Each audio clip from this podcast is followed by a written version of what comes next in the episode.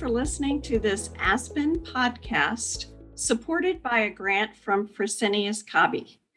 My name is Carol Ireton Jones, and I'm a registered dietitian in private practice working with GI patients and those requiring home parenteral and enteral nutrition.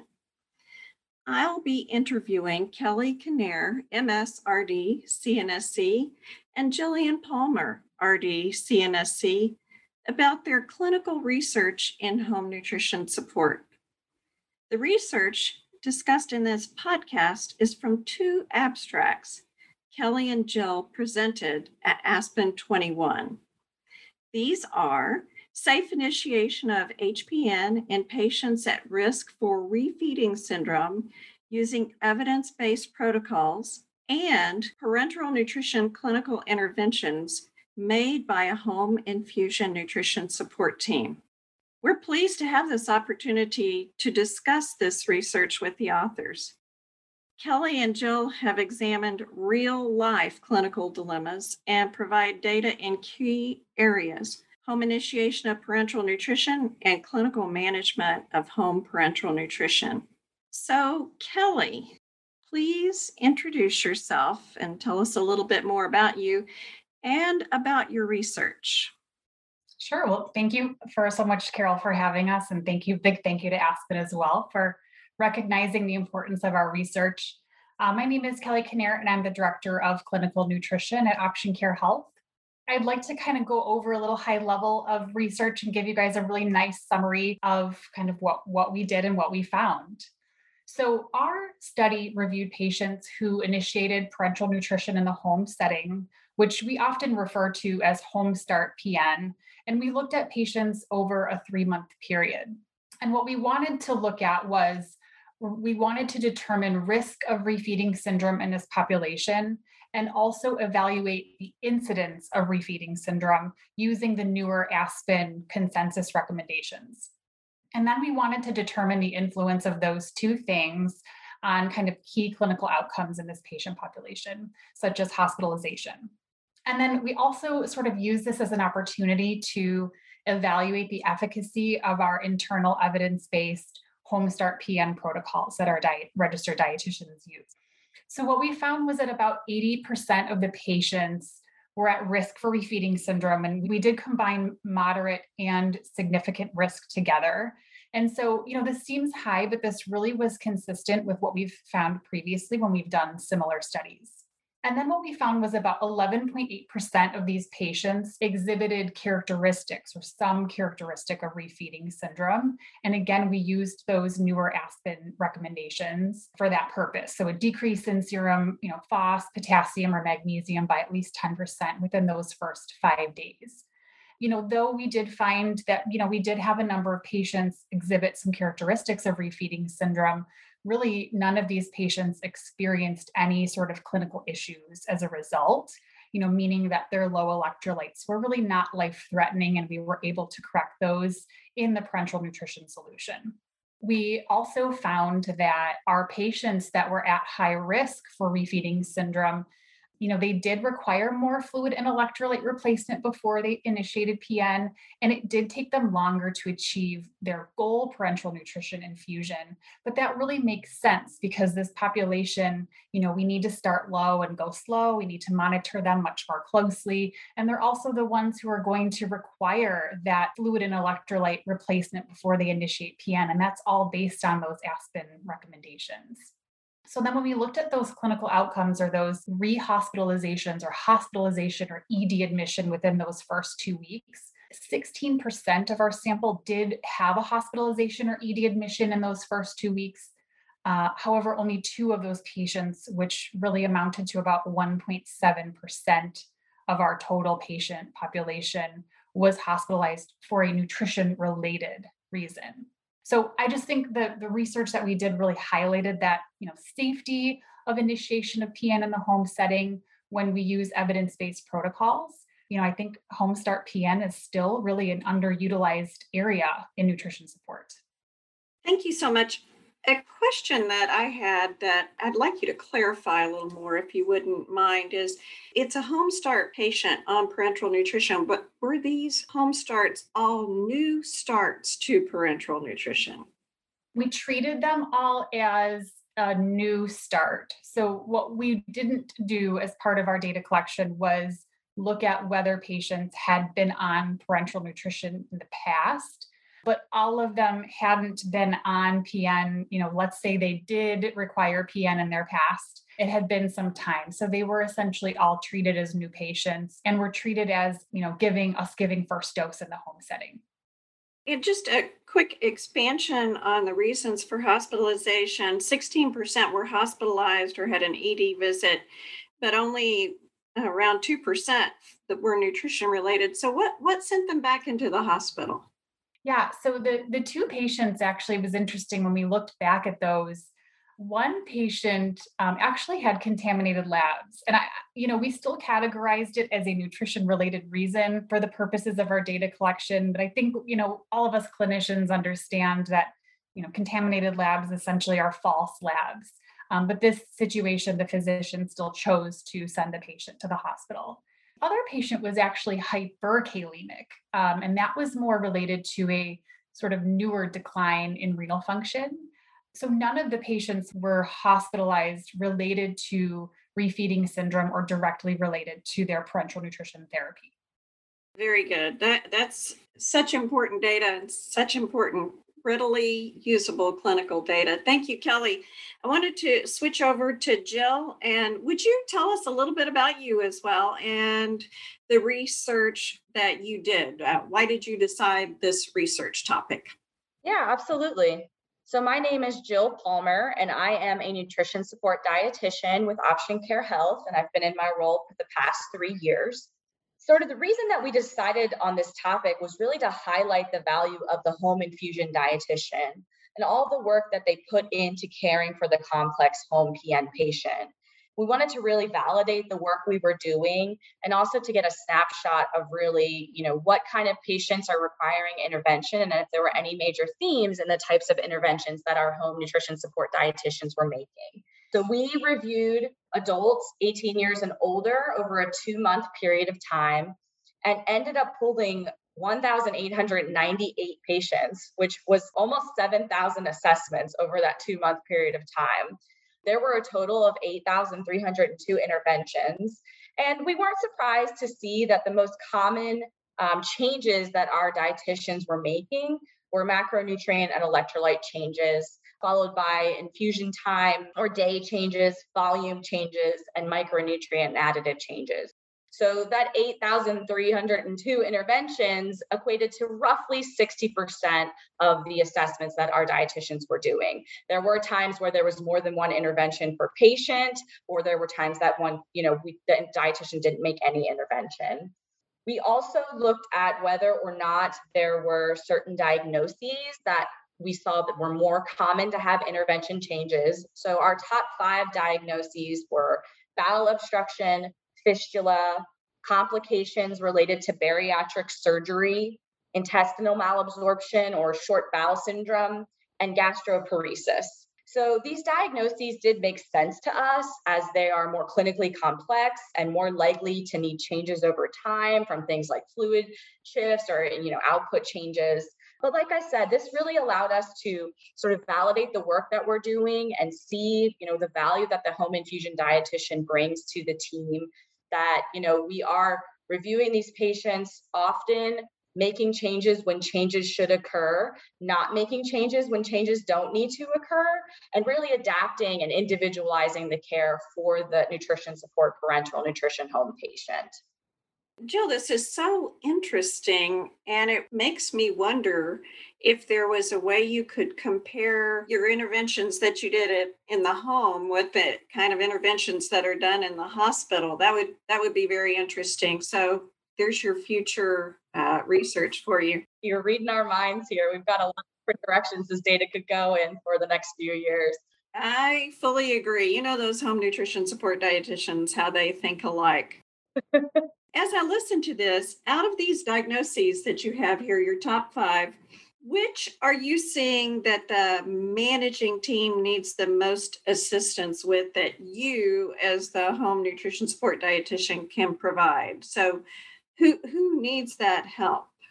So you know i think that when you look at these patients, you're hoping that all of them have a robust team of individuals that are helping them with their care.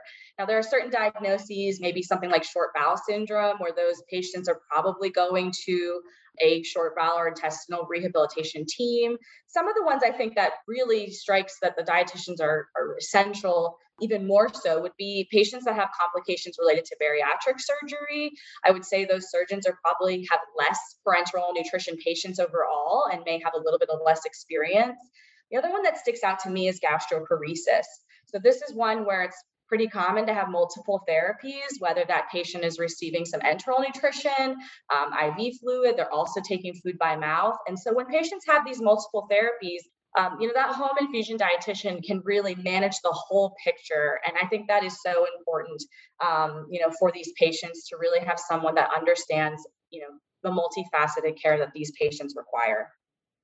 Well, here here's a question that is is difficult that I'll ask to you, and then Kelly, I'm going to ask you to think about it too while she's answering in the in her context here. But what do you think is the key consideration in clinical management of these patients or are there several? And you might have alluded to that a moment ago, but what would you be focusing on first? And I'll say that now you've got some general patients here, and then I'd like you to think about that too, Kelly, in response um, to your patients who are home starts. So, Jill, I'll, I'll start with you.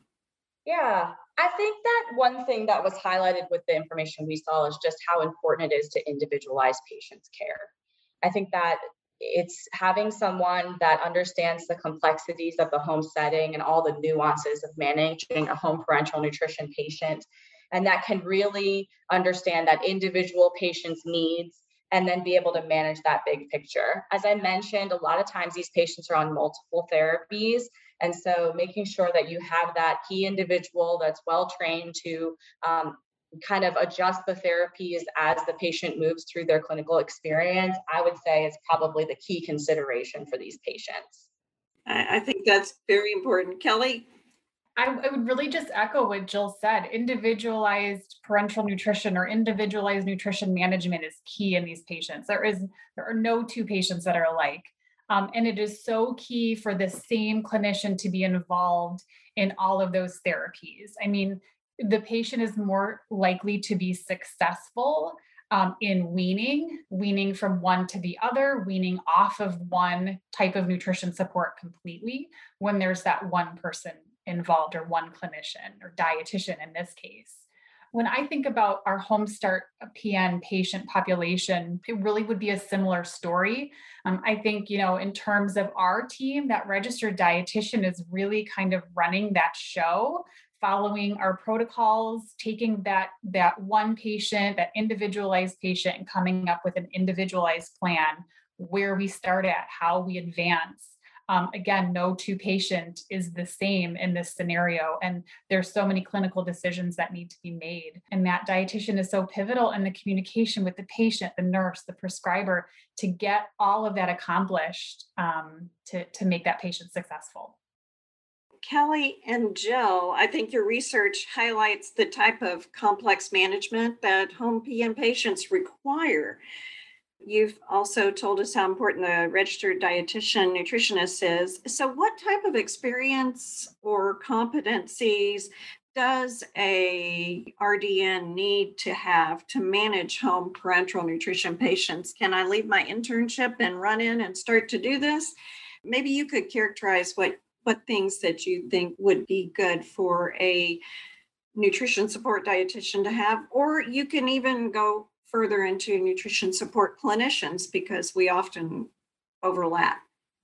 Yeah, you know, I'll I'll start this one and then I I'm sure Jill has lots of ideas as well or suggestions. You know, I was lucky enough to really sort of start my career in nutrition support, but I really had a robust program that I went through where I got a lot of experience.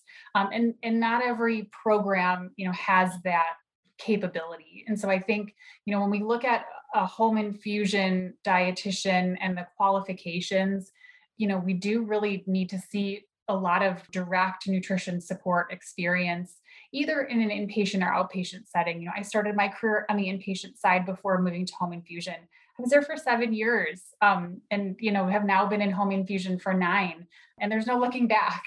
I, I, certainly love the home infusion world, but I, I don't think I could have done what I do now without having had that direct inpatient experience. You know, it's funny, I always say that I would be a better inpatient clinician if I were to go back because I understand this side of it better. Um, and I think I honestly would be a better clinician. I would, I would maybe pay a little more attention at discharge with certain things, right? To make sure that my patient is set up for success at home. So that baseline knowledge is really helpful. And you know, in the hospital, it's easy. You get labs every morning. You can make changes to the solution every day. And in the home setting, you don't have that luxury. So sometimes there's a little bit of a prediction with where the labs might go in a week. So that does take an experienced clinician. Now, that's not to say that if a dietitian knows they want to be a home infusion dietitian, they can't fast track, right? So maybe a couple of years of experience on the inpatient side, you know, certainly doesn't have to be numerous, but as long as that experience is there and that baseline knowledge is there, um, certainly, you know, there can be more of a fast track for that. You know, I think the CNSC certainly is something that is important in our field, right? If we are going to be calling ourselves nutrition support dietitians, we really should have that credentialing to sort of back that up, right? It denotes us as the experts in in our field. So I'll turn it over to Jill and see what else you want to add there. Yeah, I think I, I definitely want to echo the CNSC. I mean, you think Aspen recommends several years of experience before sitting for that exam, and I I certainly couldn't imagine passing the exam or being able to absorb all the information required without that experience. But that credential really denotes the RD or any other clinician that ends up taking that exam and passing it as the expert in nutrition support. And it includes more than just the basic RD training since it is a multi multidisciplinary exam. So you think about when the, you know, the home support dietitian or the home nutrition support clinician is calling that patient, they're not just asking about their weight and what, how they eat and whether or not they infuse. They're asking about their central line. They're asking, you know, they're probing for, you know, looking for infection. They're getting questions about medications and um, certainly having that extra experience and understanding of all the different parts of a home infusion patient uh, will certainly make someone more successful in the outpatient setting. You know, the other thing is that that exam includes pediatrics. Not every dietitian um, is fortunate enough to have pediatrics in their inpatient facility or even in their um, internship, depending on you know what resources they have available. So gaining that knowledge to be able to manage both adult and pediatric patients, and um, frankly flip flop in between them, um, you know, back and forth, back and forth throughout the day and then I think, you know, to echo kind of what Kelly had alluded to, care coordination can be much more difficult in the home infusion setting. Not everyone's on rounds at the same time. Not everybody is, you're not getting labs right away. You know, there's so many information isn't as quite as at your fingertips. It really needs a confident person that has the instincts to review the whole picture, bring in care coordination, bring in the home infusion nurse, bring in the different physicians that are helping to take care of that patient to make sure that that patient is being taken care of to the best of our ability. And it comes down to having, you know, a strong clinician that can really advocate for that patient in the home setting and frankly help them advocate for themselves. In the hospital setting, we want the patient to be involved in their care. Um, in the home setting, we can't do it without the patient being the center of their care. And so they, um, you know, need someone who is experienced enough to truly understand what they're going through and have the knowledge base to take care of them in the best possible way. Well, I, I do hope that people who are receiving home parenteral nutrition could hear this because I think that they would understand how much certainly you two and home care clinicians feel that they want to provide the best possible care for their patients. We've spoken mostly about HPN patients because that was a big focus of your both of your research. Would you say that that you feel similarly for the experience and competencies and management for a home enteral nutrition, or what would you think about that? Jill, would you like to go first on that, just briefly? Sure. Yeah. I would say it's, you know, kind of the same. A lot of the themes that Kelly and I have spoken about, I would echo for that. Although enteral patients aren't typically clinically as complex, I think that, you know, the RD should be able to understand both. And frankly, so many patients are on multiple therapies. And as Kelly said, you know, weaning from one to the other and back and forth, it really, you know, makes the requirements for the ideal home infusion dietitian um, the same. Kelly, a few comments? Are you fully in agreement?